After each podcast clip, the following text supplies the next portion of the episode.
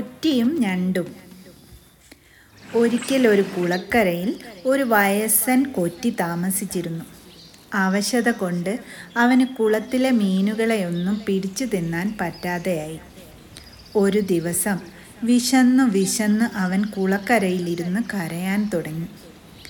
കൊറ്റി അങ്ങനെ കരഞ്ഞുകൊണ്ടിരിക്കുമ്പോൾ അയൽക്കാരനായ ഒരു ഞണ്ട് അടുത്തു വന്ന് സങ്കടത്തോടെ ചോദിച്ചു അമ്മാവ അങ്ങ് എന്തിനാണ് ഇങ്ങനെ ഇരുന്ന് കരയുന്നത്?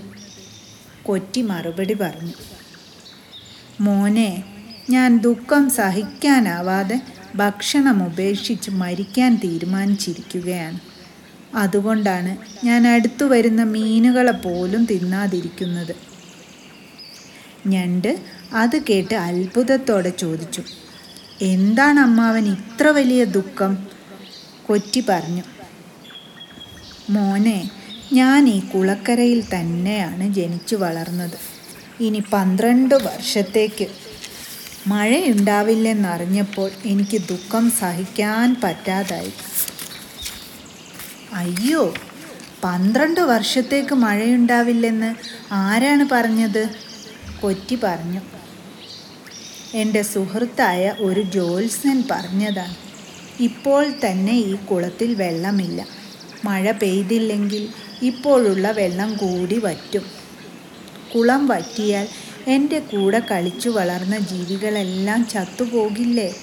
എനിക്ക് അവരെ വേർപിരിയുന്ന കാര്യം ആലോചിക്കാൻ തന്നെ വയ്യ. അതുകൊണ്ടാണ് ഞാൻ പട്ടിണി കിടന്ന് മരിക്കാൻ തീരുമാനിച്ചത്. ചെറിയ കുളങ്ങളിലെ ജീവികളെ ബന്ധുക്കൾ വലിയ കുളങ്ങളിലേക്ക് കൊണ്ടുപോകുന്നുണ്ട്. മുതല നീരാന എന്നിവ തനിയെ പോകുന്നുമുണ്ട് എന്നാൽ ഈ കുളത്തിലെ പാവം ജീവികൾ ഇതൊന്നും അറിയാതെ കഴിയുന്നു. അതോർത്തിട്ടാണ് എനിക്ക് സങ്കടം. ഇതറിഞ്ഞ ഞണ്ട് കുളത്തിലെ മറ്റു ജീവികളെയെല്ലാം വിവരമറിയിച്ചു. എല്ലാവരും പേടിച്ചു. മീനുകളും ആമകളും ഞണ്ടുകളും എല്ലാവരും കൂടി കൊറ്റിയുടെ അടുത്ത് വന്ന് ചോദിച്ചു. അമ്മാവ ഞങ്ങൾക്ക് രക്ഷപ്പെടാൻ വല്ല വഴിയുമുണ്ടോ? കൊറ്റി കുറച്ചു നേരം ആലോചിക്കുന്നത് പോലെ അഭിനയിച്ചുകൊണ്ട് പറഞ്ഞു. ഇവിടെ നിന്ന് കുറച്ചു ദൂരെ താമരപ്പൂക്കൾ നിറഞ്ഞ വലിയൊരു കുളമുണ്ട്. എത്ര കാലം മഴ പെയ്യാതിരുന്നാലും ആ കുളം വറ്റുകയില്ല. നിങ്ങൾക്ക് നിർബന്ധമാണെങ്കിൽ ഞാൻ നിങ്ങളെ അങ്ങോട്ട് കൊണ്ടുപോകാം.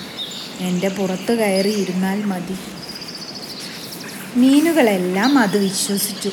അവർ കുടുംബക്കാരെയും കൂട്ടുകാരെയും ഒക്കെ വിളിച്ചു കൂട്ടി വലിയ കുളത്തിലേക്ക് പോകാൻ തന്നെ തീരുമാനിച്ചു.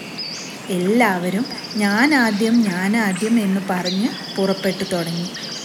എന്നാൽ ദുഷ്ടനായ കൊറ്റി അവരെ ഓരോരുത്തരെയായി പുറത്ത് കയറ്റി കുളത്തിൽ നിന്ന് അധികം ദൂരെയല്ലാതെ ഒരു കല്ലിന്മേൽ കൊണ്ടുപോയി വെച്ച് തിന്നു. തിരിച്ചു ചെന്ന് വലിയ കുളത്തിലെ വിശേഷങ്ങളെല്ലാം പറഞ്ഞു കേൾപ്പിച്ച് ബാക്കിയുള്ളവരെ സന്തോഷിപ്പിച്ചു. ഇതൊരു പതിവായി. ദിവസങ്ങൾ കഴിഞ്ഞു. ഒരു ദിവസം ഞണ്ട് സങ്കടത്തോടെ കൊറ്റിയുടെ അടുത്ത് ചെന്ന് പറഞ്ഞു അമ്മാവ നമ്മൾ രണ്ടുപേരും കൂടിയാണല്ലോ ആദ്യം സംസാരിച്ചത്. എന്നിട്ടും അമ്മാവൻ എന്താ മറ്റുള്ളവരെ ഒക്കെ കൊണ്ടുപോയിട്ടും എന്നെ മാത്രം മറന്നു കളഞ്ഞത് എന്നെ കൂടി രക്ഷിക്കില്ലേ അമ്മാവ? ഇത് കേട്ടപ്പോൾ കൊറ്റി ആലോചിച്ചു മീൻ തിന്ന് തിന്ന് എനിക്ക് മടുത്തു. ഇപ്പോൾ ഞണ്ടിറച്ചി കിട്ടിയാൽ അത് വളരെ രസമായിരിക്കും. അവൻ ഞണ്ടിനെ തന്റെ പുറത്തിരുത്തി അപ്പുറത്തുള്ള കല്ലിനടുത്തേക്ക് പറഞ്ഞു ഞണ്ട് ദൂരത്തു നിന്ന് തന്നെ കല്ലിന്മേൽ മല പോലെ എല്ലും മുള്ളും കിടക്കുന്നത് കണ്ടു. ഞണ്ടിന് കാര്യം മനസ്സിലായി. എന്നാൽ അവൻ ഒന്നും അറിയാത്തതുപോലെ ചോദിച്ചു. അമ്മാവ വലിയ കുളത്തിലേക്ക് ഇനിയും ഏറെ ദൂരമുണ്ടോ? എന്നെ ചുമന്നിട്ട് അമ്മാവന് വയ്യാതായല്ലോ. ഞണ്ട് എത്ര ബുദ്ധിയില്ലാത്തവനാണെന്ന് ഓർത്ത് കൊച്ചിക്ക് ചിരി വന്നു.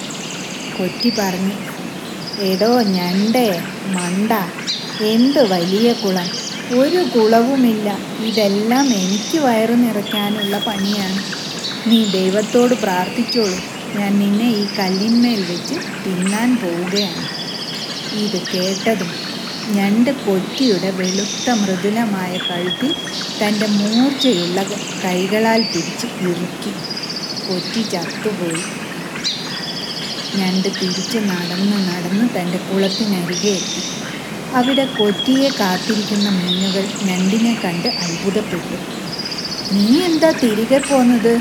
വലിയ കുളത്തിൽ പോയില്ലേ? എവിടെ ഞങ്ങൾ പോകാൻ വേണ്ടി കാത്തിരിക്കുകയാണ്. ഞണ്ട് നടന്നതെല്ലാം മീനുകളെ പറഞ്ഞു മനസ്സിലാക്കി. ഭാഗ്യം കൊണ്ട് തങ്ങളെങ്കിലും രക്ഷപ്പെട്ടല്ലോ എന്നവർ സമാധാനിച്ചു. ദുഷ്ടനായ കുട്ടിയെ കൊന്ന് തങ്ങളെ രക്ഷപ്പെടുത്തിയ ഞണ്ടിനോടവർ നന്ദി പറഞ്ഞു.